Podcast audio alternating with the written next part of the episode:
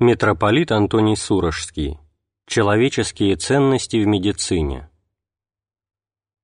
Возможно, у меня недостаточно прав и оснований выступать здесь с такой темой.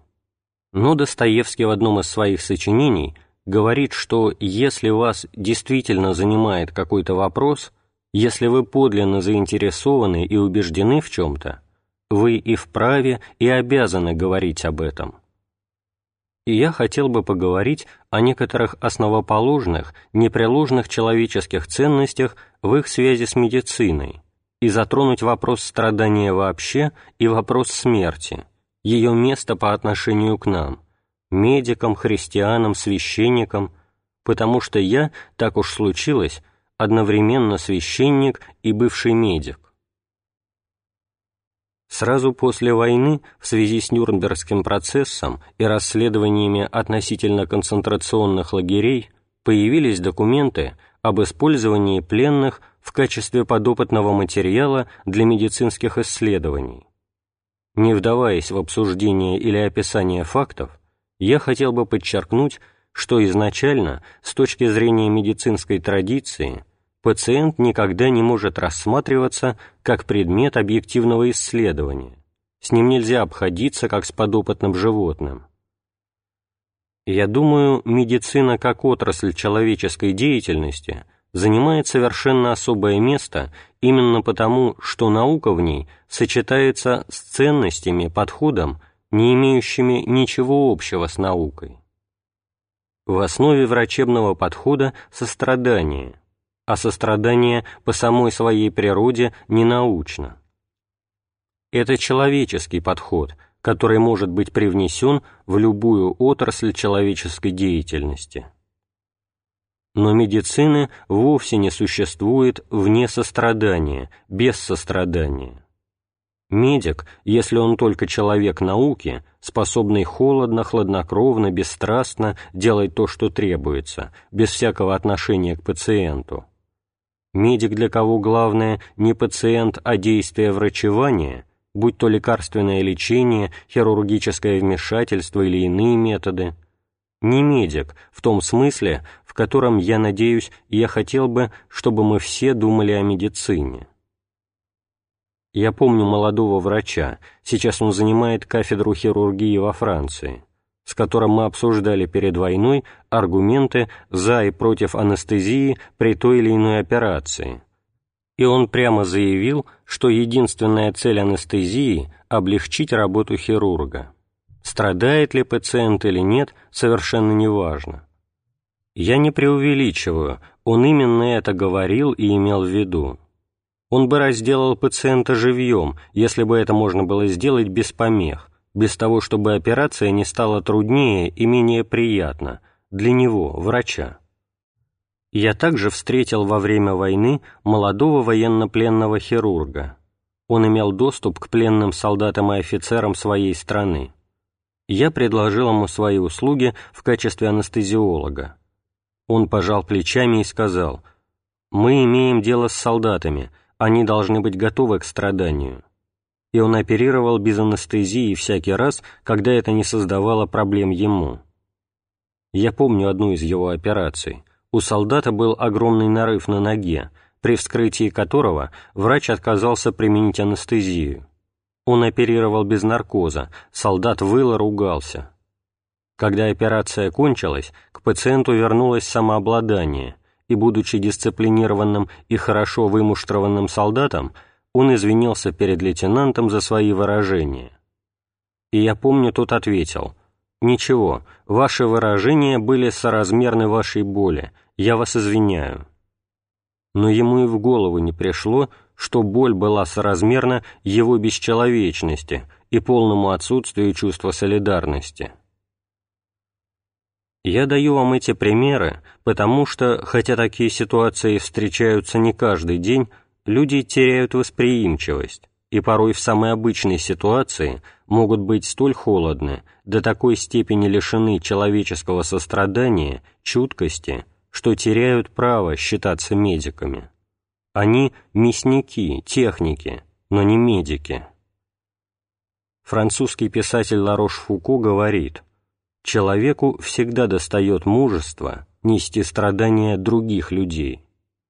Именно этого медик не вправе делать, таким он не может быть.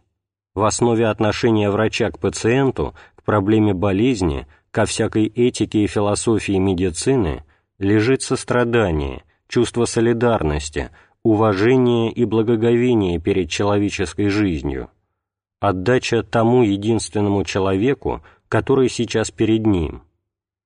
Без этого медицинская деятельность может быть чрезвычайно научной, но потеряет самую свою суть. Однако сострадание не означает сентиментальность. Те из вас, из нас, у кого есть опыт трагических ситуаций, в хирургии или при срочной медицинской помощи, особенно в напряженных обстоятельствах и ситуациях, прекрасно знают, что следует оставаться без эмоций, по крайней мере, пока мы заняты пациентом. Невозможно оперировать под обстрелом в состоянии волнения. Стреляют по вам или нет, все ваше внимание должно быть сосредоточено на пациенте, потому что он важнее вас, вы существуете ради него, единственный смысл вашего бытия – он, его нужда. Сострадание не сочувствие того рода, какое мы временами испытываем, которое порой ощутить легко, а порой вызывается ценой больших усилий воображения. Это не попытка испытать то, что чувствует другой. Ведь это просто невозможно. Никто не может пережить зубную боль своего ближнего, уж не говоря о более сложных эмоциях, в тот момент, когда человек узнает, что у него рак или лейкемия – что его подстерегает смерть, что ему предстоит умереть. Я помню одну из моих прихожанок, которая потеряла ребенка. Молодой священник подошел к ней после службы выразить сочувствие и безрассудно добавил «Я так хорошо вас понимаю». Она, человек прямой, повернулась к нему и резко сказала «Глупец, вы ничего не понимаете. Во-первых, вы не мать, во-вторых, вы никогда не теряли ребенка. Вы не можете понять, что я чувствую. Это очень важное различие. Надо пройти воспитание, надо решиться воспитывать в себе способность отзываться всем умом, всем сердцем, всем воображением на то, что случается с другими, но не стараться ощутить почти нутром, почти физически страдание, которое не наше, эмоцию, которая не принадлежит нам. Пациент не нуждается в том, чтобы мы ощущали его боль или его страдания.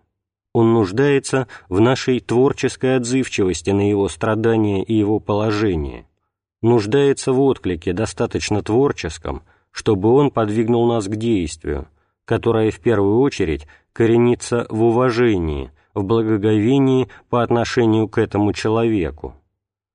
Не к анонимному пациенту – не к седьмой койке тринадцатой палаты, но к человеку, у которого есть имя, возраст, черты лица, у которого есть муж или жена, или возлюбленный, или ребенок. Кому-то, кто должен стать для нас до предела конкретным, и чья жизнь, следовательно, значительна не только потому, что таково наше отношение к жизни вообще, не потому, что нас научили, что наша цель – оберегать жизнь, продлевать ее как можно дольше и так далее, но потому, что этот определенный человек, нравится он мне или нет, значителен. Но для кого? На этот вопрос мы можем ответить по-разному, согласно нашей вере или ее отсутствию.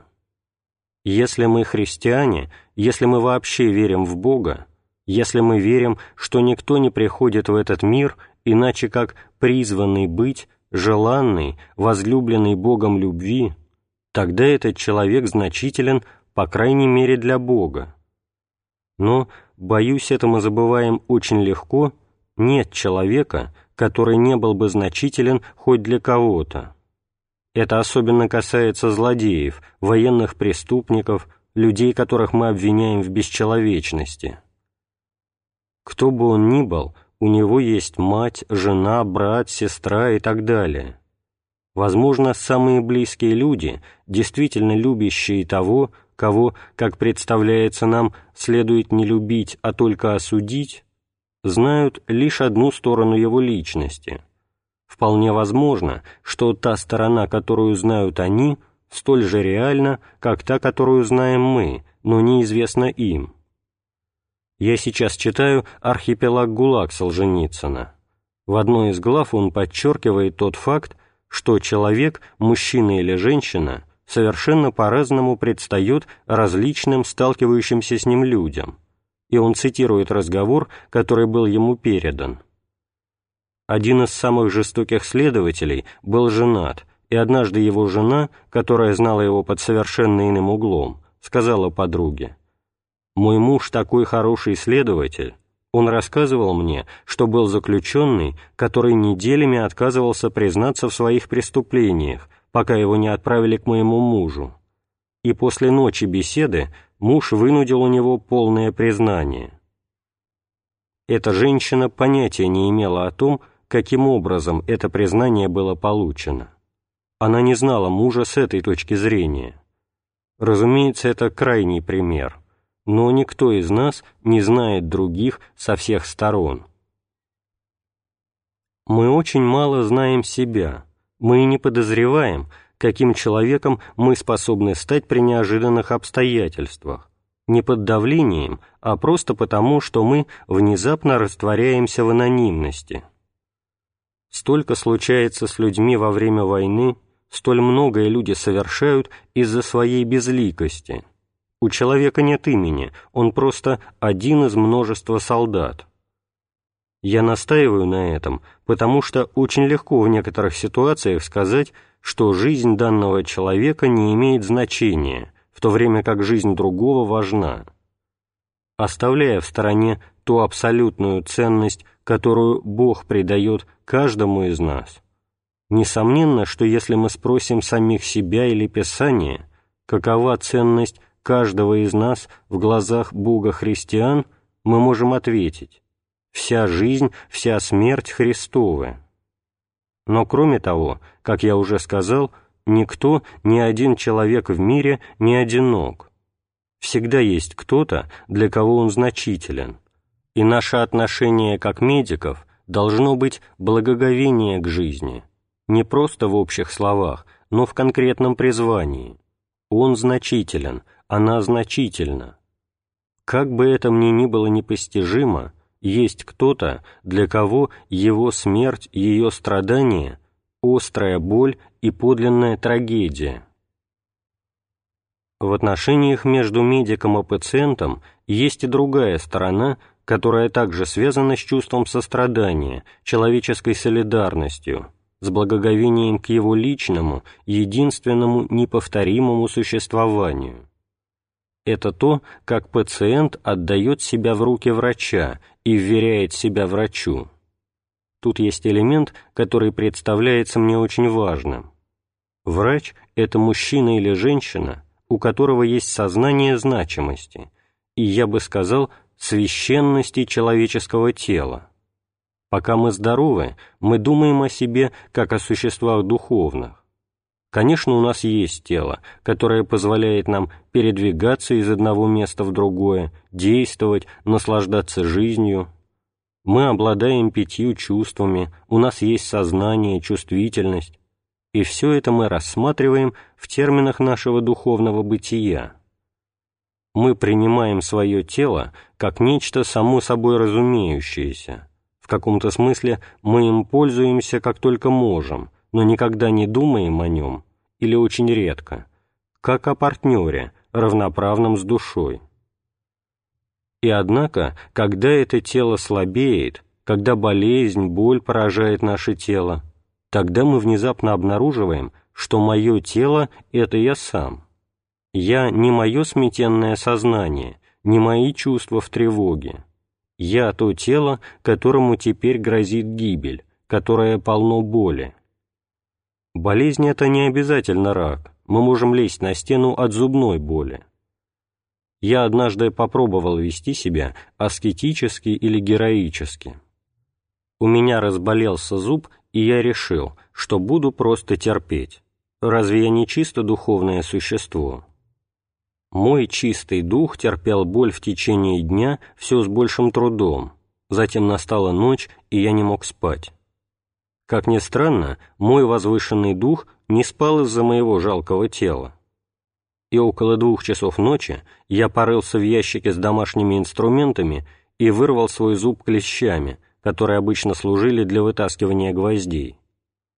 В тот момент я осознал, что странным образом мое тело и мое «я» можно было отождествить, они необычайно близки одно другому.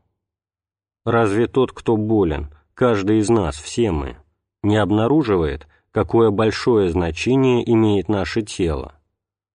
Что, если это тело разрушается? Что, если оно становится непристойной, отвратительной, разлагающейся массой плоти и костей?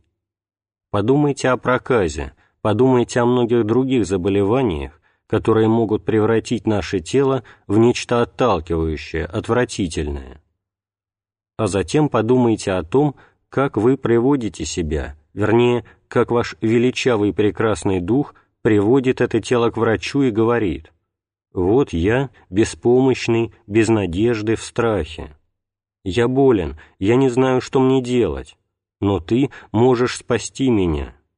Помоги, будь внимателен к этому телу, отнесись к нему с благоговением, отнесись к этому телу заботливо.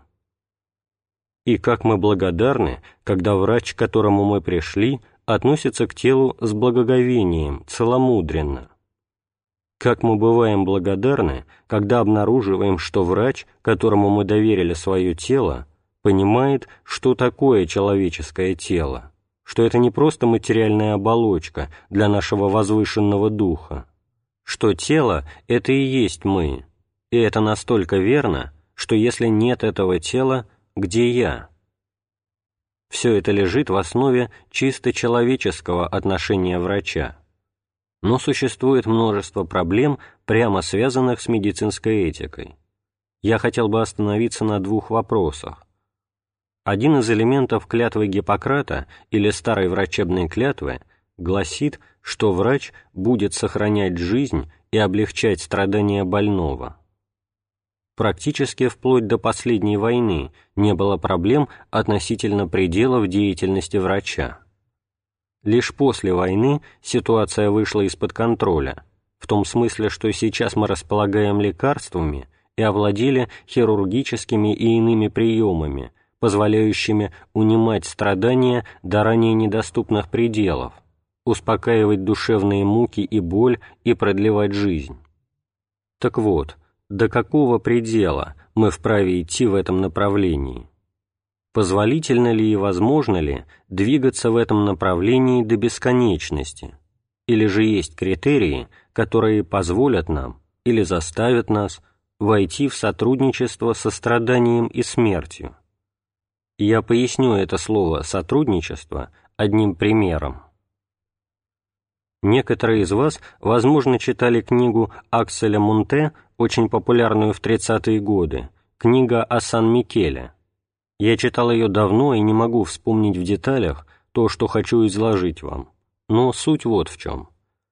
Когда автор был молодым студентом-медиком в парижском госпитале «Отель Дьо», где и я начинал свое медицинское образование, сначала у него было впечатление, что вся медицина – борьба между врачом и его врагом смертью.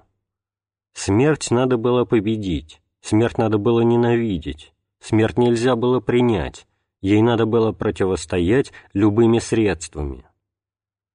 А затем, наблюдая за врачами и особенно, возможно, за сестрами, он обнаружил в том, что касается пациента, гораздо более тонкое взаимоотношение между врачом и смертью. Есть период, когда можно бороться за жизнь, надежда велика, медицинские средства обнадеживают в большей или меньшей степени, и действительно надежда порой оправдывается. Но в иных случаях с другими пациентами, несмотря на все, что предпринято, Жизнь не может сопротивляться натиску распада, болезни, будь то инфекция, рак или туберкулез, или старость.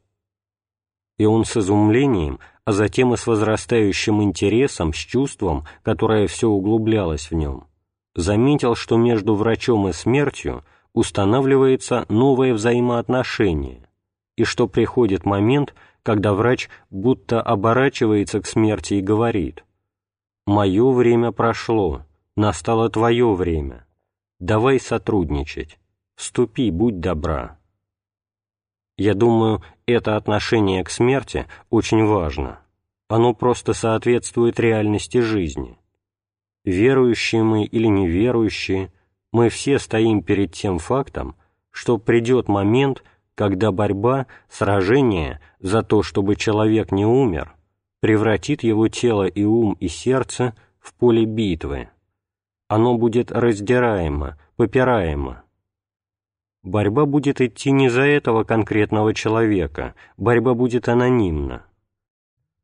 Это будет анонимная битва против смерти, безотносительно того, что сам человек претерпевает в процессе этой борьбы за его жизнь.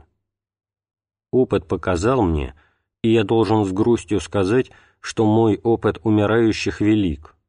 В семье и вокруг, в годы войны, в годы обучения и работы в госпиталях, а также и за 25 лет моего священства, что два рода людей спокойно встречают смерть. Они сравнительно редки. Это истинно верующие и искренние неверующие. Не могут смотреть в лицо смерти полуверки или те, кто верит на четвертушку, люди незрелые, люди, которые не верят в жизнь, в вечность, в Бога, но в то же время не уверены, что умирание означает полное уничтожение. Если бы можно было думать о смерти в терминах полного уничтожения, небытия, проблемы в каком-то смысле не было. Но беда в том, затруднение в том, вы ведь знаете, насколько процессы в нашем сознании бывают лишены логики, что многие люди думают, да, но как ужасно будет обнаружить, что меня больше нет. Вы смеетесь, но спросите себя, насколько вы бываете логичны в других областях и насколько вы уверены, что сами, думая о смерти, не чьей-то, а своей собственной. Не чувствуете, что будет ужасно впасть в небытие и увидеть «Я пустота, от меня ничего не осталось». Разумеется, с точки зрения логики, это абсурд. Но очень многое в нашей жизни абсурдно. Люди неверующие, по-настоящему уверенные в полном своем уничтожении, могут умирать, я это видел. А также люди, которые встречаются со смертью в момент, в ситуации, которая придает смысл их смерти. Я вам дам пример. Мотивы его я похвалить не могу, но он хорошо иллюстрирует именно это отношение – во время боев в 1940 году я был на фронте, принимал раненых, и мне сказали, что в углу нашей палатки двое умирающих немцев. Поскольку я говорю по-немецки, меня попросили сказать им несколько слов, чтобы им было не так одиноко умирать. Они были до того изрешечены пулями, что это не поддается описанию. Я обратился к одному из них и просто, чтобы что-то сказать, спросил – очень страдаешь». Он на меня посмотрел угасающим взором и ответил, «Я не чувствую страдания, мы же вас бьем». Я не хочу сказать, что причина, по которой он забыл о собственных страданиях, хороша сама по себе. Но так же сказали бы мученики, так же сказала бы мать, если бы речь шла о жизни ее ребенка. Мы можем смотреть в лицо смерти если что-то придает ей смысл, если наша вера позволяет нам рассматривать смерть как один из этапов жизни. Иначе мы на это не способны. Роль врача, дилемма для врача вот где. В реальной ситуации мы не спрашиваем, точнее, вы не спрашиваете пациента, что он думает о жизни и смерти. Вы заставляете его жить, вернее, не жить, а существовать, претерпевать жизнь. Вы продлеваете его жизнь, заставляете его пережить себя и претерпевать всю тяжесть и боль и тоску этого выживания дольше, чем он бы хотел. И в этом этическая проблема для профессиональных медиков. Но как возможно разрешить эту проблему? Не иначе, как учитывая человеческие ценности и немедицинские факторы, потому что если у нас нет определенного отношения к жизни и ее ценностям, к смерти и ее месту и значению, нам не остается иного выбора, кроме как заставлять людей жить, пока они не смогут, наконец, со вздохом облегчения вырваться из наших рук и войти в покой. Но это проблема, с которой должны считаться профессиональные медики.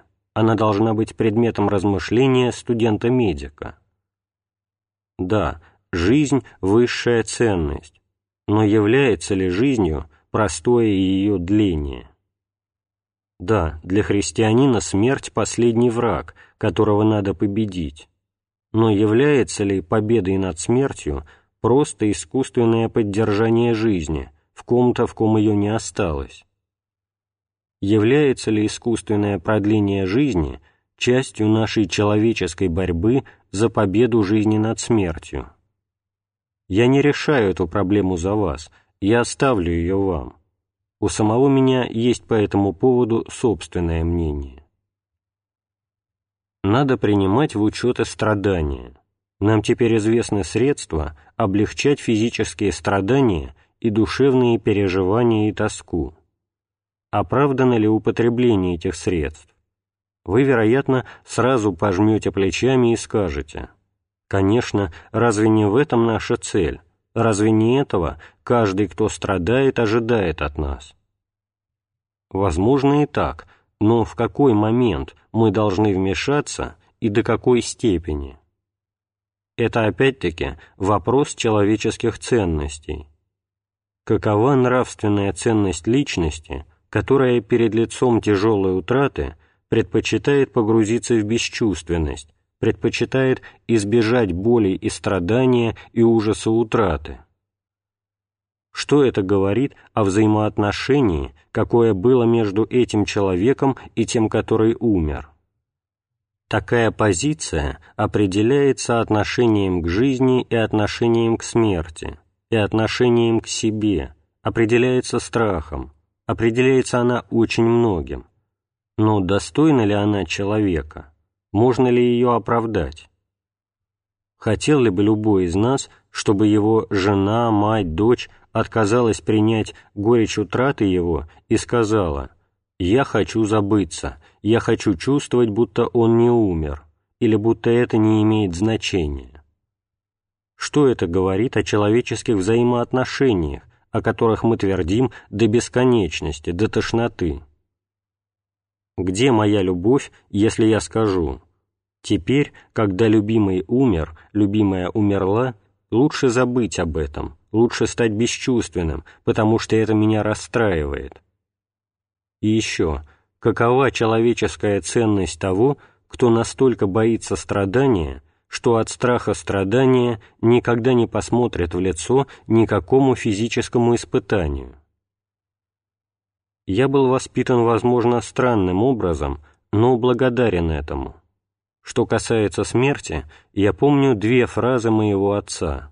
Когда я был очень молод, мы говорили о смерти, и не объясняя мне, что это такое, потому что этого надо дознаться самостоятельно, отец сказал мне — научись в течение всей жизни так ждать свою смерть, как юноша ждет свою невесту. И в другом случае, при моем возвращении из летнего лагеря, он меня встретил и сказал, «Я беспокоился о тебе». Я легкомысленно ответил, «Ты что, боялся, что я сломаю себе шею?» Отец, который меня любил сильно, но трезво, сказал, «Нет, это было бы неважно. Я боялся, не потерял ли ты свою цельность. И он прибавил, помни, жив ты или мертв не имеет значения даже для тебя. Важно, ради чего ты живешь и ради чего ты готов умереть. Это относится к смерти, это относится и к страданию. Что я готов вынести? Чему меня научит врач в отношении моего страдания? Проще всего щедро снабжать пациентов успокоительными средствами, аспирином, фенобарбитоном и прочим, чтобы никто из них не страдал. Но какова цена этому? Во-первых, только в противостоянии наш характер крепчает, растет мужество, способность бороться и отстаивать наши ценности. Разве следует подрывать это, поощрять трусость, позволять людям жить в страхе и из-за страха уходить от вызова, который бросают нам жизнь, смерть, страдания. С другой стороны, и это, думаю, вполне очевидно, если начать облегчать боль, вы сначала способны выдерживать какую-то ее степень, а затем меньше, еще меньше. И когда вы уверены, что в любой момент можете быть избавлены от боли, вступает новое страдание – боязнь боли. Есть люди, которые принимают аспирин, чтобы не заболели зубы. Но можно сказать, какое нам, врачам, дело? Пациент приходит, и мое дело отозваться на его потребность. Нет, наше дело не просто отозваться на его потребность, так же, как дело священника не просто отзываться на нужду. Мы не лавка, не ресторан, мы не цирк. Наше дело не просто раздавать то, что нам приказано раздавать. В современном обществе, где у людей, по крайней мере теоретически, возросло чувство общности, взаимной ответственности, солидарности, я не говорю о высших качествах любви, потому что она далеко выше нашего обычного уровня. Мы обязаны ставить своего ближнего и, разумеется, самих себя, в первую очередь, перед требованием быть человеком. А быть человеком – великое дело. Это подразумевает дерзание, бесстрашие, творческий подход. И все это не выше человеческих возможностей, только мы сами недостаточно используем свои возможности. Я думаю о Солженицыне, который сейчас в центре общего внимания. Несколько лет тому назад он был задержан КГБ и имел одну из тех милых бесед, какие можно иметь с политическим сыском.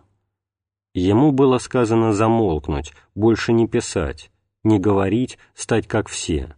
И он отказался. Тогда ему сказали, «Вы уже были в тюрьме, в лагере, разве вы не понимаете, что мы можем с вами сделать?»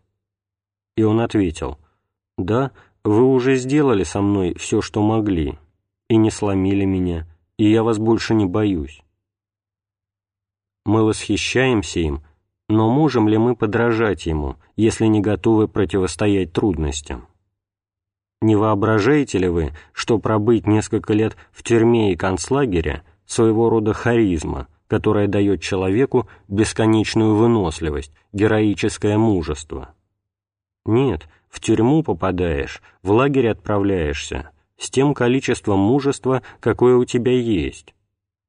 Разумеется, и это другая сторона вопроса, если мы позволяем себе жить по самой низшей отметке, если удовлетворяемся тем, что присмыкаемся, вместо того, чтобы жить, если наша жизнь трясина, когда она могла бы бить ключом, тогда, конечно, мы ничего не можем требовать от себя я хотел бы дать вам пример и не богословский, и не медицинский. Во время одной из бомбардировок Парижа я был в увольнении и оказался на четвертом этаже дома с матерью и бабушкой. Мы никогда не спускались в убежище, потому что нам казалось, что лучше уж взлететь на воздух, чем быть погребенными под землей. Мы посидели, затем моя мать сделала очень заманчивое предложение — пойти на кухню, развести огонь из кучки усердно нами собранных щепок, согреть воды и назвать это чаем. Это все, что у нас было. Она пошла на кухню, раздался взрыв, затем ее крик, и я подумал, что маму ранило. Она никогда не боялась обстрела, она и до революции вела очень мужественную жизнь. Я бросился на кухню и нашел мать на четвереньках на кухонном столе. Она указывала в угол и говорила там, там. А там была мышь. Интересно, осознавали ли вы когда-нибудь, как трудно посмотреть на мышь? Она слишком мала, она далеко внизу. Посмотреть можно на что-то большое, что является вызовом для нас. Но если смотреть на мышь, нет ни мыши, ни человека. Это приложимо к страданию, это приложимо к нашему отношению к смерти. Я верю и хотел бы, чтобы и вы верили, что в ответственном обществе, которое хочет построить град человеческий, достойный человека с большой буквы, и для тех из нас, кто верующий, град человеческий, который мог бы вырасти в град Божий, роль медика, как и священника, как и каждого члена общества, но в своем роде, не уклониться от вызова, который ставит нам жизнь, не быть тем, кто делает людей мягкими, трусливыми, беспомощными. Это профессия, у которой есть видение жизни, потому что у нас есть видение смерти и их противостояние, потому что у нас есть видение того, что такое человек, и благодаря этому видению мы не смеем позволить себе или кому бы то ни было быть ниже человеческого роста.